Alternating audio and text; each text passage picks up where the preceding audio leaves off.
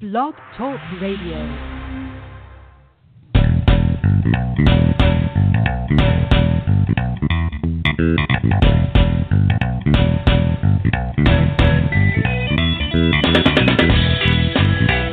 Welcome to the Football Garbage Time NFL podcast. My name is Ha Kung Wong, and I'm the editor in chief of Football Garbage Time.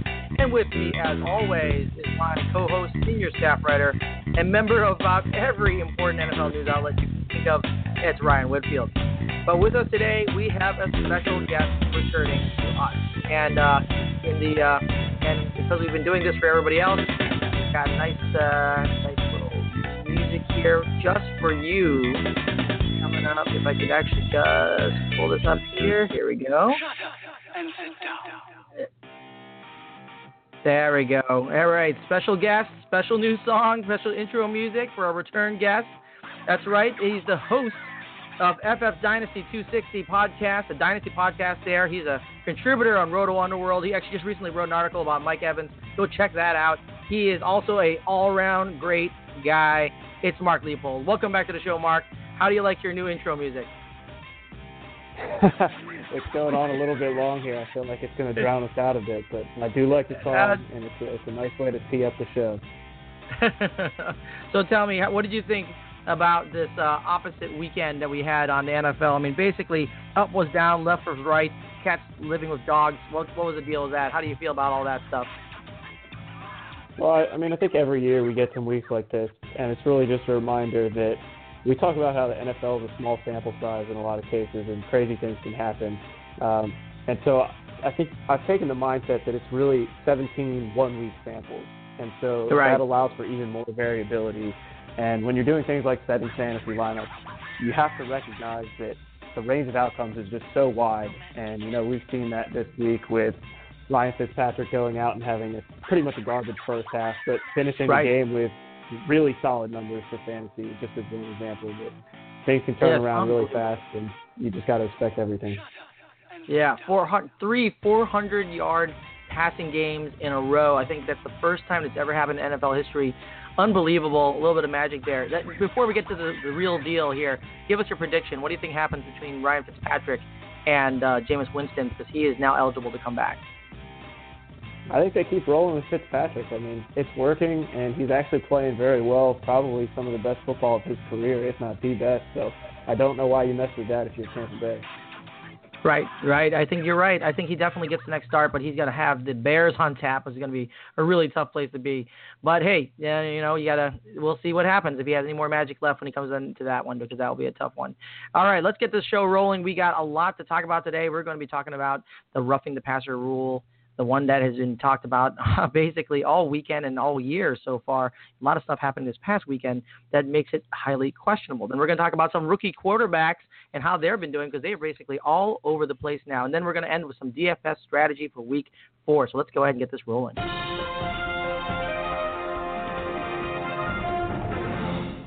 All right, let's get it started with our first topic, and that is this new roughing the passer rule. That's right, we we're, te- we're treating we're essentially treating quarterbacks like they're made of glass now. So, Rule 12, Section 2, Article 9b actually states that, and we'll read the relevant part that's been at issue here. When a tackling passer who is in a defenseless posture, e.g., during or just after throwing a pass, a defensive player must not unnecessarily or violently throw him down or land on top of him with all or most of the defender's weight. Instead, the defensive player must strive to wrap up the passer with the defensive player's arms and not land on the passer with all or most of his body weight. So in week three, referee Craig Wrolstad penalized Clay Matthews of the Packers for his third roughing the passer penalty of the season for landing on Redskins quarterback Alex Smith in the third quarter. The NFL then doubled down by sending out a tweet shortly thereafter with video of the play and citing this Rule 12, Section 2, Article 9b, in support of Wrolstad's decision. Now, Matthews later commented, quote, Unfortunately, this league's going in a direction I think a lot of people don't like. I think they're getting soft. The only thing hard about this league is the fines, and they levy down that they levy down on guys like me who play the game hard. And way, most concerning, or maybe more concerning, maybe what happened to defensive end William Hayes of the Dolphins.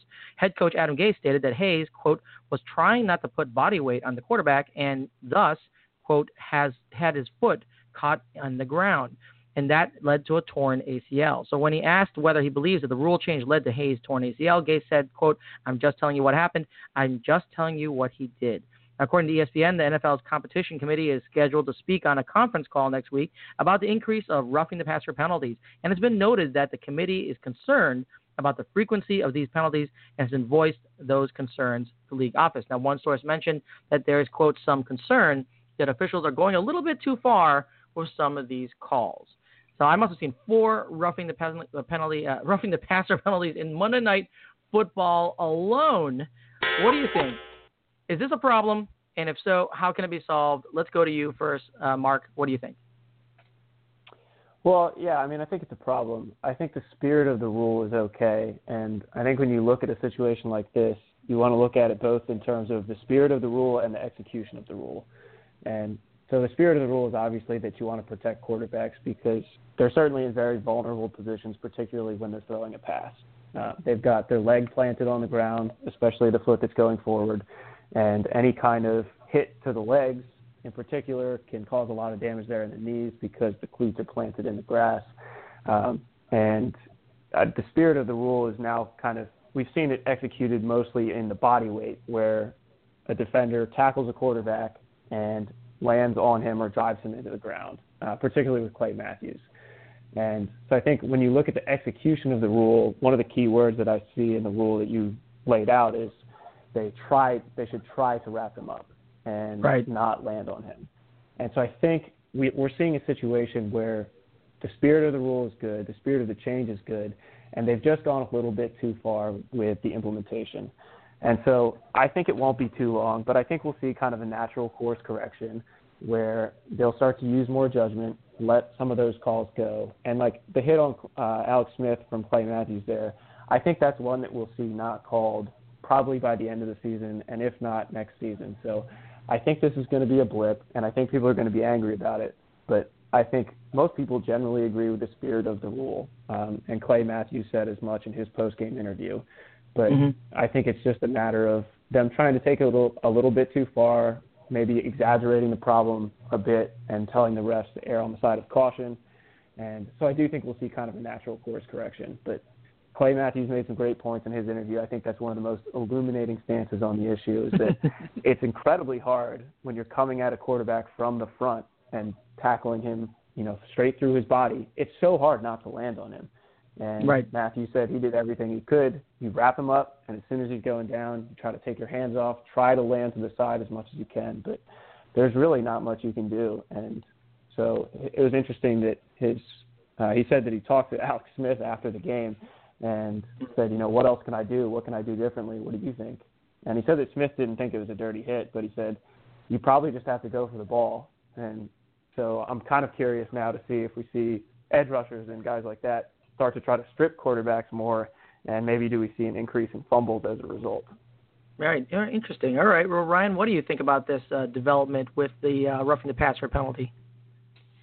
so I would I would mirror a lot of that and the, the sentiment that you know anything done to protect um, high end players in this league because you know it's, it's, it's, the biggest fantasy sport and we all uh, know how you know a team like Green Bay last year how how less fun and interesting they are when Aaron Rodgers and you know uh, I think that we can we, we, we dubbed uh, the going low on the quarterback the Tom Brady rule after 2008. I think we can safely right. call this the Aaron Rodgers rule after uh, yep. uh, being driven into the ground last year, uh, which is again. So you know, I agree that it's the spirit of the rule because you want to eliminate that play that happened against Aaron Rodgers last year, but now they're taking it too far the other way. The one thing I would say, and the one thing that frustrates me in this in situations like this is, um, I don't think there's in a form tackle sense, there's not a lot you can do, but um, yeah, you can attack the ball, or you can grab a guy and pull him down. Um, and and while that's traditionally a good tackle, the one thing I took uh, huge uh, issue with that that Clay Matthews had mm-hmm. said uh, in that post game interview was he he had mentioned that you know I, I tried to do it differently again this week, and and I still get flagged for it. Well, I'm gonna have Mhm. to go out and uh, vehemently disagree with that because all th- all of all of his roughing the passer calls this year have looked identical to the other one. It looks like he's just doing the same thing over and over again and just keeps coming out and saying that well, this used to be legal, and so I get why it's frustrating to him that it's not legal right now, and I don't think that there should be flags. Uh, but you know, and you got to do something different, Clay. Because I mean, again, the definition of insanity here. Because you're just doing the same thing every week and then crying about it after the game. Yep. Um, so to me, it's just a little stupid. The one thing I would be remiss if I don't mention uh, before you know before we move on from this segment is that uh, I would also like to add on to this rule that uh, if uh, as as you know, Ha Kung, I'm you know football is my number one, but uh, hockey is Yep. my second favorite sport. Um, Yep. And, and and flopping and diving is rampant in the in Yep. the NHL. Um, and there you do actually go to the box for that. I don't want a flag. Anyone who pulls a move like Ben Roethlisberger did last night should be suspended for a minimum of one game. You want you're going to start diving like that. Minimum one game suspension going forward. You know, if we're gonna if we're gonna start penalizing uh, the defensive guys like we are right now on roughing the passer, if, if we're gonna have quarterbacks out there flopping like that, like that big fat so, um, then then they, they need to be removed from the next game. Wow, all it takes is a little bit of Ben, Big Ben to get you riled up. I was wondering when you're going to get to the rant part of your uh, answer there, uh, Ryan. It was, t- it was sounding so re- reasonable and reasoned up to that point, and then I'm like, oh, there it is. There's Big Ben. I knew that was going to come up at some point. Just yeah. another just And another classic move from a classy gentleman. You know, Big Ben, real stand up guy. All right, let's go ahead and uh, ring the bell on that one, and let's move on to our next topic of the day, and that's going to be the rookie quarterbacks because they are all over the place. Um, so let's go ahead and get started with the first rookie quarterback we want to talk about. That's Baker Mayfield. Yeah, he was on in relief of an injured Tyrod Taylor who went out with a concussion late in the second quarter. Mayfield uh, completed 17 of 23 passes for 201 yards, no interceptions, also catching a two-point conversion in the Mayfield special in the Browns' surprising comeback win over the Jets, their first victory in 635 days. Now, um, I'm going to start with you here, Mark. Will Baker Mayfield lead the Browns to a winning season, or was this just one lucky half of a game against the uh, worse than we thought Jets defense? And then give us some thoughts on uh, dynasty value here. I think we're probably going to see it fall somewhere in the middle. Um, so I'm not convinced that they'll get to a winning season, and one of those reasons is Hue Jackson's still there, and I think we Mhm. can probably all agree that he's one of the worst coaches in the league. Um, and my hope was, I mean, I like Tyrod Taylor, so I was kind of hoping he would just play out the whole season, but Yep. with how poorly he was playing, that's not really an option. So my hope was he would play just long enough to get Hue fired. Uh, coaching regime would change. Maybe Todd Haley takes over and Baker Mayfield steps in. But we got one of two, so we're going to have to live with that. Um, and I think the question looking at these rookie quarterbacks is really have we seen anything to make us change our opinion since our pre-draft evaluations? And that includes Mhm. preseason because Mayfield we've seen half a game essentially. Uh, Josh Rosen we've seen one drive, and even to Sam Darnold we've seen three games. So it's it's a very small sample, and I think we have to rely mostly on what we thought beforehand, unless something has drastically changed. So Mhm. Mayfield was clearly my number one quarterback going into the draft. Uh, I think he was the obvious number one pick. Uh, prolific, accurate in college, pretty much everything you can ask for. You know, decisive, didn't turn the ball over much, um, Mhm. and then you know decently mobile. Um, and so, like you mentioned, we saw him throw over 200 yards in basically a half of football. 149 of those came in the air, so he's getting it done with his arm and not as much through his receivers' yards after the catch. Uh, Mhm. only one of those attempts was interceptable, according to Player Profiler. So, uh, just as we've seen from his college game, he was very accurate. Uh, his completion percentage, when you factor out throwaways and drops, was 85%. Um, so that's got to be near the top of the league. And again, small sample size, but are we surprised that a very accurate quarterback in college is still accurate? And I would say the Mhm. answer to that is probably no. Um, so I've liked everything I've seen so far. Still clearly my number one quarterback out of this rookie group. And for dynasty purposes, um, in one quarterback league, they're just not valuable enough. You know, I I might give a second round pick, which is probably about what you spent on him originally. So I don't think much has changed. Um, but Superflex, I would have been willing to pick him 103 uh, after Sa- Saquon Barkley and Derrius Guice. So Wow. I think that holds, and maybe you make him 102 after Guice now since he's uh, out for the season. Um, so I think his price in Superflex is very steep. hmm Okay. All right. So let's uh let's flip it over to you here, Ryan. What do you think about Baker Mayfield and the Browns? Yeah, so I I, I flip flopped on on these rookie quarterbacks so much, um, except for except for Josh Allen because he still sucks. And uh, that that win on Sunday was uh, ten times more an indictment on the Vikings than it was on the Chiefs. And, and just while I'm on it, real quick, I will say I think I said this to you like two years ago after the Chiefs came in here and got blown out uh, against the Patriots, or not blown out, but soundly, soundly beaten that playoffs, and said, I'm right. never buying in on the Chiefs again, so don't talk to me about them ever again. Um, right. With that performance on Sunday, coupled with the way that defense got lit up by Nick Foles in the NFC Championship last year, the Minnesota Vikings are teetering on that line of don't talk to me about them anymore. Um, I obviously had uh, had uh, a lot invested on that Vikings game on Sunday, so I'm pretty. Uh, oh, upset, but, and the um, truth comes out. yeah, I, I, I only took them in three suicide pools, so uh, so thanks a oh, lot. okay. Um, but anyways, I digress. Um, There goes that. yeah, that's that's your suicide there's, there's a lot of money money flushing down the toilet.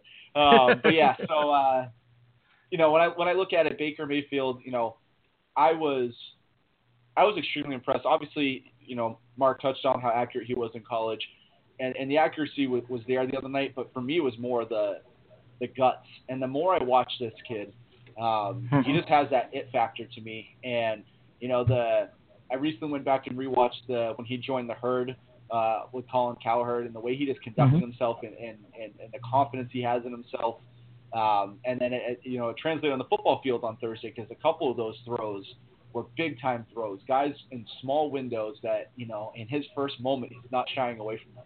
You know, putting that ball on somebody, and there were some throws that were borderline dangerous, but they were his throw was so perfect it was right in the right spot. So he has an it factor to me, um, and and then the skills to back it up. Um, you know, as I watch more Hard Knocks and more uh, of the All or Nothing series, I come away Mhm. respecting a lot of people I, I didn't respect before. Um, but I'll, you know, reiterate what Mark said, and I, it's actually the exact opposite. I think Hue Jackson's uh, a bigger idiot than I thought he was when I started watching the show. He's actually gone the other way. He's uh, he is way worse than I thought he could have ever been. Um, so hopefully he's cleared out of there soon, and Baker gets uh, you know a shot with somebody, you know, whether Taylor or somebody else um, that knows what they're doing. So you know, and, I, Right. and my dark horse still is is I've, I've been a big Rosen fan all along. Um, it's going to be a while before we see anything there because I mean, when Steve Wilks should have never got a head coaching job in the first place, and now that he has one, uh, it's a disaster. The, their usage of David Johnson is is, is an absolute mess. So, um, you know, Rosen stepping in there, I just I don't expect I don't expect a lot. He's basically got two weapons, and it seems like a completely inept scheme and offense and, and the whole situation there in Arizona. Um, so for the time being, you know, it's got to be Baker Mayfield. I'm, I'm still interested to see what Rosen and Jackson do uh, down the line once you know they both get consistent playing time and, and in better situations in, in Rosen's Mhm. case. And uh, Josh Mhm. Allen, you, still suck. And Sam Darnold shows the the lapse. It's, it's showing at times the lapse in judgment that made him a concern to me in the first place. So that's Okay, at with you so- okay. okay. Well, you just got you got a mouthful there. So let me just go ahead and back up here and uh, give uh, and give Mark a chance to talk about each of those guys. And let's talk about uh, each of them uh, really quickly. Sam Darnold, you know, he was obviously facing Baker Mayfield that day. He only completed 15 of 31 passes for 169 yards and two interceptions. And the Jets were clearly trying to protect Darnold by, con- by calling extremely conservative pass plays. And Darnold did nothing to prove them wrong, particularly when he tossed a pair of late game picks that forced when he forced into comeback mode. So two bad weeks from Darnold uh, since his coming out party against the Lions. Um, he somehow and the Lions actually somehow beat the Patriots on Sunday night. I'm sure that uh, you don't have to be reminded of that, Ryan. And now he goes on to face the Jags. So what are your thoughts here, Mark, on Sam Darnold? Is it too early to tell, or do you think Sam Darnold is the Jets franchise quarterback? I think it's still too early to tell uh, as far as how he plays in the NFL. I mean, I had Darnold as my number two quarterback, although there was a good chunk between him and Mayfield. Um, and so far, what we've seen in the NFL is a lot of what we had seen in college. He's shown some times where he's been accurate and efficient, uh, but he's also shown that the tendency to throw interceptable passes and make mistakes um, and maybe just not make the right read. And so I was looking through some of the metrics on him, and they kind of align with what we're seeing on the field. He's thrown seven interceptable passes, which is number five in the league, so that's Wow. not good. Okay. Um, and he's actually only thrown 10 deep balls, which is 21st. So the interceptable balls are not because he's making difficult throws down the field. It's it's more of his decision making. He's not connecting on the shorter and intermediate passes. Um, and so I know some of these numbers are a little skewed by kind of that comeback mode and the fact that he was in a tough situation. uh, but he's near the bottom of the league in terms of efficiency, completion percentage, um, Mhm. and part of that is a result of his wide receivers and tight ends not separating. Um, they're Mhm. just barely over a yard of separation on average at target. So Wow. he's throwing into tight windows a lot, which I think might be contributing to that. And I think the other thing we have to remember with Sam Darnold is he's the youngest quarterback in the league, and uh, I'm not sure if he's turned 21 yet, but he was 20 when he got drafted. Um, Yep. So he's very, very young, and I think it's unreasonable to expect him to just translate and start on week one and be everything that we thought he would be. Um, Mhm. so these type of guys normally benefit from sitting out a little bit. He obviously didn't have that. Uh, got thrown into the fire right away. So I think it's still too early to tell. But as I mentioned with Mayfield, I haven't seen anything to change my diagnosis of him from the pre-draft process, from his college resume. So um, from where I sit now, he's still my number two in this class. Um, he was relatively close to Rosen, who's my number three, but I did have him, you know, just ahead of above. Okay. Well, let's talk about let's talk about Josh Rosen because he was able, you know, he actually took over for Sam Bradford with only 4:31 left in the game against the Bears, trailing by just two points. Josh Rosen ended up completing four of seven passes for 36 yards with an interception and a pick six, which was called back on penalty. So now he's been named the starter for the Cardinals moving forward. So first, do you agree with that call? And second, do you think he'll be able to turn things around, or is this going to be more of the same from the Cardinals offense? I see this as kind of the right and the wrong move at the same time because I think Rosen's going to give them a better chance to win games, but at the same time, I don't think they can be competitive even with Rosen. And I think, you know, given the situation of the offensive line, the supporting cast, and his receivers, um, and then also the coaching, but nobody's going to acknowledge that in Arizona. I think they're setting him up to fail. Um, Mhm. But that said, the one drive that he did come in there right near the end, he looked good. I mean, I think he looked sharp. He was throwing the ball quickly. He was decisive. He was accurate. Um, and I know that one pick, you know, is kind of a blemish on the resume, but I think Right. for the most part, he looked very strong in that limited action. Right. And uh, his preseason too. action was, yeah, exactly. Uh, his preseason action was a little less uh, enticing, under 60% completion, five yards per attempt basically, uh, and then an 81 passer rating. So nothing to write home about, and that's in the Mhm. preseason, not necessarily against all the first teamers. So um, Right. again, I don't think that's concerning enough to overturn what I thought pre-draft. So he's still my number three. Um, I've always thought he was streaky, um, but I do see a little bit of, and I'm I'm not going to say he's Tom Brady, but I see a little bit of Tom Brady in that he diagnoses Wow. defenses very well. He makes the right reads in a lot of cases, and he makes quick decisions. He makes the right decision a lot of times, and you know he he zips the ball in there in tight windows when he needs to. Um, but the problem is, and the reason that he's not even close to Tom Brady is, he is so hot and cold. You know, in college when he was off, he was off, and it was just a disaster. And he's kind of like Eli Manning in that way. So I see him as Right. a mix of Brady and Eli. Okay. All right. Well, let's talk about the last guy who is obviously last on your list, and someone who Ryan also thinks is terrible, Josh Allen of the Bills, who completed 15 of 22 passes for 196 yards and a touchdown, adding 10 carries for 39 yards and two rushing touchdowns in the Bills' shocking Week Three win over the Vikings that basically destroyed everybody's eliminator pool, and the other half of the eliminator pool probably died, probably probably got knocked out because of the Jacksonville Jaguars losing to the Titans. But anyway, they go on to face the Packers next week. Looks like Allen has found his groove. Is Josh Allen and the Bills for real, or was this just an episode of the Twilight Zone? Mark.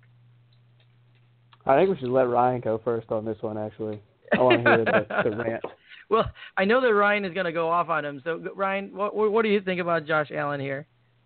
Yeah, again, I don't think this is about Josh Allen. This is about the Minnesota Vikings and, and what appear what appears to be a, a ridiculously mentally weak team. Um, watching that game on Sunday, there was an early, I think it was defensive pass interference or personal foul that that had one drive moving and an early turnover. And then it was like once the minute they got down by ten, the Vikings were like, "Well, I'll see you next week. We're done." and like that's what this team, that's what this team is to me. That um, you know, kind of rem- reminiscent to me a little bit of the Carolina Panthers from 2015. You know, was what I'm seeing over the last half a year here. Whereas, um, you know, and I know they just had that comeback in Green Bay, but uh, overall, in general, like this game, the minute it got down, I mean, there's there's no excuse. I, I think I. I don't have the exact stat in front of me. I probably should have screenshotted it, but I was losing my mind on Sunday. Um, somebody had tweeted out that like, this was like the first time in 20 years that a home team was a double-digit point favorite and was down Yep. by double digits at halftime. Like that's how much Yep. of an anom- anomaly that was. So, Yep. and, and again, it's not like if, if if Allen had gone out there and thrown for 400 yards and four touchdowns and just like took it to them, you know, I would say okay. But he didn't do that. Like he, you know, he had a very game managing style of game, and to get rolled, to get rolled like that by the Buffalo Bills on the road in a game where their quarterback threw for less than 200 yards, give me a break. Don't talk to me about Minnesota. They're not going to the Super Bowl. I'm out on the Vikings. Yeah, it was an embarrassing effort by Kirk Cousins for sure, and his receivers who just looked like they didn't want to catch the ball. I mean, oh my gosh, the number of drops that he had encountered was amazing. So let's uh, flip it over there to you. So we got we got the Minnesota Vikings side of that, but let's go back to Josh Allen for a second. And uh, and Mark, your thoughts on Josh Allen? Yeah, I mean, I agree with Ryan. Uh, I think he's pretty spot on there. I, I, I tweeted out some stuff earlier. Um, Josh Allen, he it played a good game, and admittedly, you know, he was accurate, he was efficient, he did everything he needed to do. Uh, but Ryan's exactly right that the Vikings set them up for success, and so Mm-hmm. it's hard to glean too much from his performance. I think. Um, and if you look at the drive logs, the, the Bills had two long scoring drives. One of those two was kept alive on a third and four by a personal foul, which gave them a first down, and the play had resulted in a sack. Um, so it would have been fourth down, they would have punted. And the other one was a 65-yard drive. 55 of those yards came on a dump off to Chris Ivory that he just almost took to the house. Um, so two drives, kind of two fluky plays that pretty much made them happen. And the other scoring drives were Minnesota turnovers deep in their own territory. Um, so really, not too much to take away from. And then the other touchdown pass to Jason Croom was just a totally blown coverage. I mean, he had nobody Mhm. within 10 yards of him. So Allen pretty much played dink and dunk most of the game. Um, he didn't really make any super impressive throws, and the one touchdown there was a totally wide open guy that he totally could have missed because he's Josh Allen, but he didn't. Uh, Right. So even though it was impressive statistically, I'm not super impressed because of the situations that caused all of that. Um, Wow. And he's been mediocre this season. He's pretty right in the middle of the league um, in a lot of categories. He's you know below average in efficiency, completion percentage, that kind of thing, and completion percentage factoring out drops and stuff because we all know his supporting cast is garbage. So trying to isolate his play as much as possible. Um, 65% when you factor all that out, which is 27th in the league, so below average. Uh, his his stats this year actually look a lot like Sam Darnold's, and I know we just talked about that, and some of those are kind Right. of skewed down by his situation. Allen's, on the other hand, are skewed up by his situation against the Vikings. Um, so I still think the jury's out on him. I think we've seen a lot of what we saw in college. Very hot, very cold. Um, you know, he's he can do the spectacular, but he can also do the totally head scratching plays. Um, Right. So nothing's changed for me. He's still at the bottom of the group. Okay. Well, let's go ahead and ring the bell on that one. Let's get to our next topic now that we've covered all the rookie quarterbacks, and that's DFS. We're going to be talking about some daily fantasy football strategy here, and I think we're going to be talking about some stack suggestions for week four of uh, your contest. So why don't we go ahead and get this started with uh, Ryan? Ryan, what do you think? Give us some of your DFS stack suggestions. Yeah, so uh, as I launch into it, I do just want to give a shout out to uh, Squad QL. Uh, want an unfair advantage to dominate your fantasy football league? Look no further and download Squad QL, the only mobile app you need to crush your friends and rivals. Squad QL recommends the best starting lineups for each week based on your starters, bench players, and free agent pool. Squad QL provides waiver and trade recommendations too. Go to squadql.com to download the Squad QL app for free. Squad QL is brought to you by the creators of RotoQL, the leading daily fantasy optimizer trusted by 100,000 DFS players. I actually had it ready to go this week. Um, Very you, well done. Uh, so I have two stack suggestions. Um, try to go a little bit more off the books here. I mean, obviously the easy ones. Well, you know, I, I was high on uh, recommending Minnesota everywhere last week, um, Mhm. and uh, we all know how that worked out. But luckily, I did play a Saints uh, or a Saints stack um, in a couple fantasy in a couple uh, DFS plays and, and made some money there. But the two I like that are a little bit deeper this week because I think the Saints are right now, until until further notice. Brees, Kamara, and Mike Thomas are, are, are pretty good plays. Um, Right. But the two deeper ones I do like, um, they're actually both road teams this week. And the first one is uh, I do like Detroit this week going to uh, Dallas. Um, so I have in that group Kenny Golladay, who just continues to, to point produce, uh, Matt Stafford, and then I'm gonna just stick with Golden Tate out of the other two. I just like him uh, th- Mhm. as the better player there. Um, and then my second stat, uh, stack recommendation, just because you know uh, Atlanta continues to, to have a, a rough defensive uh, defensive season here, um, and what we've seen is I'm trying to find it now here. I'm scrambling for it, but uh,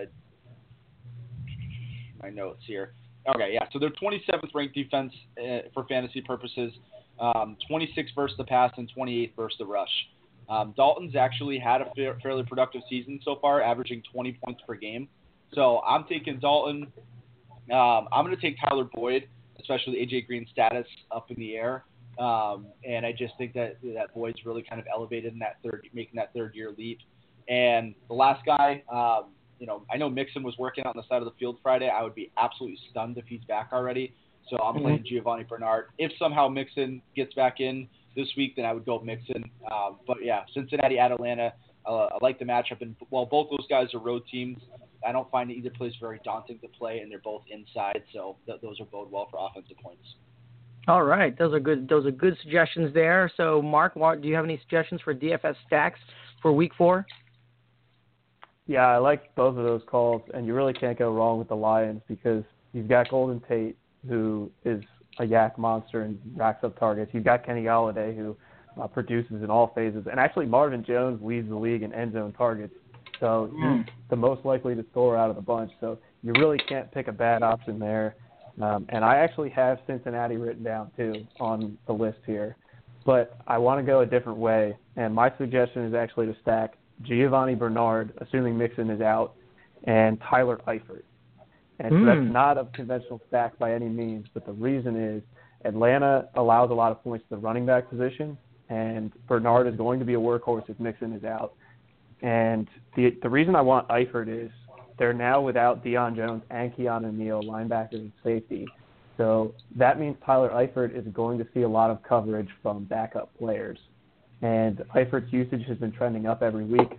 Uh, increased snaps from week one to two to three, increased routes run, uh, increased targets, and it's only a matter of time before he finds the end zone because we know he's a big time red zone weapon. So I like stacking Bernard and Eifert. I probably wouldn't take them both in a cash game, but in GPP, I think that's going to be a good way to get a unique stack in your lineup. Wow, and a really and uh, it's cheap stack. Yeah, and they're both cheap. Um, and some other kind of more conventional stacks. I like Deshaun Watson and either of his receivers in Indianapolis. Mhm. Uh, Yep, they essentially don't have a secondary, so you could even stack him with both. Um, they're all going to smash this week. Uh, at Indianapolis, another road team, but they're playing in the dome, so that never hurts. Uh, I had another road team here on the list as well, uh, and it's actually Baker Mayfield and Antonio Yes. Callaway or Jarvis. Landry. Pick your poison. Yep. Um, No, that's what I have written down Baker's going to be cheap. Yeah, I like it. Baker's going to be cheap. We know Landry's not going to be cheap, um, but Oakland pretty much only has one strong defensive back. That's Rashaan Melvin. He doesn't travel to the slot, so I think you can get away with Landry, uh, even though he's got Rashaan Melvin on the other side because he probably won't shadow in the slot. Um, but the reason I like Callaway is he's super cheap, um, and he saw 10 targets last week, and he's another guy that his usage has been trending up every week, especially now that Josh Gordon's gone. Uh, 86% of the snaps and then 96. Uh, he's running more routes every week, and then 10 targets last week that he didn't turn into anything. So he's flying a little bit under the radar. I think ownership's going to be low. Um, so I love that for GPPs. Probably not as much for cash games. Uh, Houston Stack's a good one for cash games, I think. Right. And And then how about how about here throw, that think you- so how about throwing Oh, so David yeah, two- Njoku into that uh, Browns list? Would you would you would you think about David Njoku? He's going pretty cheap as well. Thirteenth priced uh, tight end in DraftKings right now. Yeah, not in a cash game. Uh, We Mhm. just haven't seen the usage consistently, but in a GPP, absolutely. Um, you know, I think Baker Mayfield seems to have a good connection with him from the preseason, so uh, definitely willing to take a dart throw on one of the most athletic tight ends out there uh, with a new quarterback that seems to like him. Mm-hmm, mm-hmm. Uh, and I I did have two other here conventional Yep. stacks. Go for Mitchell it. Trubisky and Allen Robinson against Tampa Bay. Uh, Nice. Their secondaries beat, beat up, and A Rob is a target vacuum. Uh, and his price hasn't caught up. I don't understand it. Uh, it's the same as it was two weeks ago. It went down after week two because they played Monday night, and now it's back up to I think exactly where it was before that. Um, and all he's done is get fed targets. And the other one is Eli Manning and Sterling Shepard. And Mhm. the reason I say Shepard is because they're playing the Saints, and Marshon Lattimore is a shutdown corner, contrary to what some believe. So even though uh, they got Odell Beckham, I think he'll see mostly Marshon Lattimore. And last week we saw Calvin Ridley blow up for three touchdowns. So with Evan Engram probably out this week, uh, Sterling Shepard has my bet to get some of those uh, yards and touchdowns for the Giants. Great. Well, all terrific, terrific suggestions there. Let me throw one out a little bit unconventional as well. Let me see what you think about this. How about the Chargers defense and Melvin Gordon against the 49ers, who now is going to probably have C.J. Beathard under center? I have that one written down too, but I was gonna Oh, yeah? uh, let somebody else go. Yeah, Melvin Gordon and the Chargers defense is a great stack because there's a strong correlation uh, between a running back and his defense. Assuming the Bills get up early, they're going to run the ball. Uh, sorry, the Chargers get up early, they're going to run the ball, and the defense won't be allowing points. And against the backup quarterback or Tom Savage or whoever they bring in, let's assume Oh, it's my gosh. I mean, he was straight trash last year, and their receiving core is not strong. So there's really not much going on on that offense. So I think the Chargers can shut them down, get some turnovers, and I think Melvin Gordon can capitalize. I love that call very much. All right. So that is essentially all the time we have. We've actually used up a little bit over. We had a little bit of a bonus episode today, so I'll go ahead and blow, blow the air horn on the episode. Uh, Mark, give us your social media so people can follow you. Yeah, check me out on Twitter at Liepold NFL. Uh, we've got some work over at ffdynasty260.com, uh, and then our podcast can be found on Google Play, iTunes, TuneIn, Stitcher, whatever you use. Uh, and then also we've got some articles up at Roto Underworld, uh, which is playerprofiler.com. All right, check that all out because Mark is fantastic. As you can tell from his appearance today, he is chock full of great information. Ryan, give us your social media and so people can follow you. Absolutely. And Mark, thanks for joining us again, dude.